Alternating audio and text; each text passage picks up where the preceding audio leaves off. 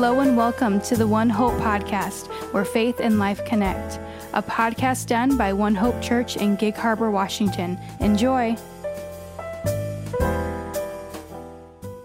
Good morning, One Hope Church. This is Hannah, and I'm a little late in putting this podcast out because, well, I forgot about it. But the gospel is all about grace, and that is also what our passage for today is about. So let's just dive right in. So, as a church, we're going through the book of Romans, and this week our Romans passage is chapter 3, verses 21 to 26. It's pretty short, so I'll just read it for us. Um, and the sermon um, series topic this week is also Righteousness Revealed. So, that's um, kind of the title for this passage. So, it says, But now, apart from the law, the righteousness of God has been made known to which the law and the prophets testify. This righteousness is given through faith in Jesus Christ to all who believe.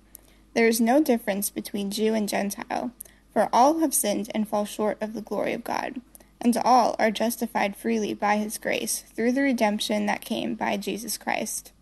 God presented Christ as a sacrifice of atonement through the shedding of his blood to be received by faith.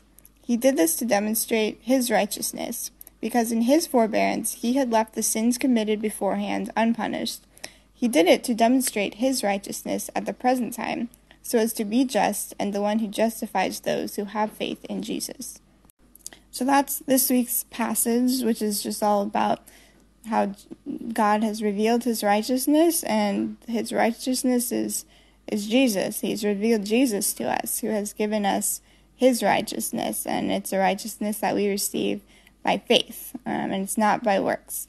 Um, so that is the context for today's passage that um, Pat Lelvis picked, the supplemental reading that she decided would go well with this passage, which is Isaiah chapter 61, verses 10 to 11. And I will also read our Isaiah passage. It says, I delight greatly in the Lord. My soul rejoices in my God. For he has clothed me with garments of salvation, and arrayed me in a robe of his righteousness, as a bridegroom adorns his head like a priest, and as a bride adorns herself with her jewels. For as the soil makes the sprout come up, and a garden causes seeds to grow, so the sovereign Lord will make righteousness and praise spring up before all nations. So, this is just such a beautiful imagery, I think, of just how God has clothed us in his righteousness. And I love the the imagery in verse 11 of it says the soil makes the sprout come up and a garden causes seeds to grow. Just the idea that like a flower can't grow itself, it needs the soil. And similarly, we cannot produce righteousness in ourselves. We need the soil, and Jesus is our soil.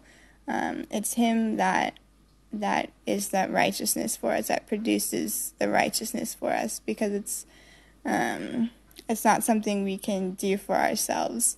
And i was just reminded of the passage in the book of john chapter 15 verse 5 where jesus says i am the vine you are the branches. If you remain in me and i in you you will bear much fruit. For apart from me you can do nothing. And so yeah i just love that imagery of like we are just a branch and and Jesus is the vine and we're just supposed to remain in him and he does all the work for us. Um, and I think it's also interesting at the end of verse 11 where it says, So the sovereign Lord will make righteousness and praise spring up before all nations. That not only does God make righteousness for us, but he also makes praise for us. And um, I don't know, I was kind of reading that in a couple different ways. I feel like you could read that and say, um, because of the righteousness that God has given us, now we can we have reason to praise, um, and I think that's true. Um, but I think you could also read this and say um, that not only could we not make righteousness for ourselves, but we can't even praise by ourselves. We need God's help to do even that. And yeah, I just think that's kind of interesting to think about. Um, and yeah, just that you know, we need Jesus in order to praise too. Um, like apart from me, you can do nothing. He said nothing. That's we can do nothing. There it is. Um, we can't even praise God without His help. And so, um, even though we have reason to praise, sometimes like we still need God's help because we forget. Um, yeah, and so let's let's do that. Let's ask God to help us praise, to bring forth praise in us, um, to thank Him for the righteousness that He has given us. So, God, I just thank you so much for all that you have done for us. You sacrificed everything for us. You sent your son Jesus to die a terrible death on our behalf, to take all of our sins upon himself, so that we may be justified and forgiven freely. Um, and not only did he die in our place for our sins, um, but he rose from the dead. You rose him from the dead so that we also may have life and have it abundantly, that we may be completely forgiven. You have clothed us in Jesus' righteousness, that all of our sin is gone. It's non existent anymore. Instead, you have replaced it with Jesus and his perfect holy righteousness, and you have covered that over us. And that is what you see now when you look at us. And so, God, I pray that you would help us to as it says in Isaiah verse 10 delight greatly in the Lord, that our soul may rejoice in our God, in you, God, for all that you have done for us. Um, you loved us so much that you saved us, um, and you went to great, great lengths to do that. Um, and we can't fully comprehend or fully ever appreciate that enough. And so, God, I pray that you would help us to praise you and to thank you for all that you have done for us because we are forgetful beings and we can't even we can't even praise you appropriately. So God, I pray that you would help us to just have praise ever be on our lips this week. Um, may you just produce the fruit of joy in us, the joy of our salvation. May the joy of the Lord be our strength.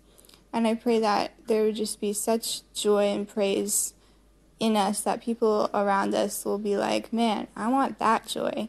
And they and that we would be like, well, you can have it because this joy is for you too, and give us the courage and um, the wisdom on how to to share that with others, and so that um, the joy may spread and that everyone can, the people that don't know you, God, can take part in the joy that you have offered us.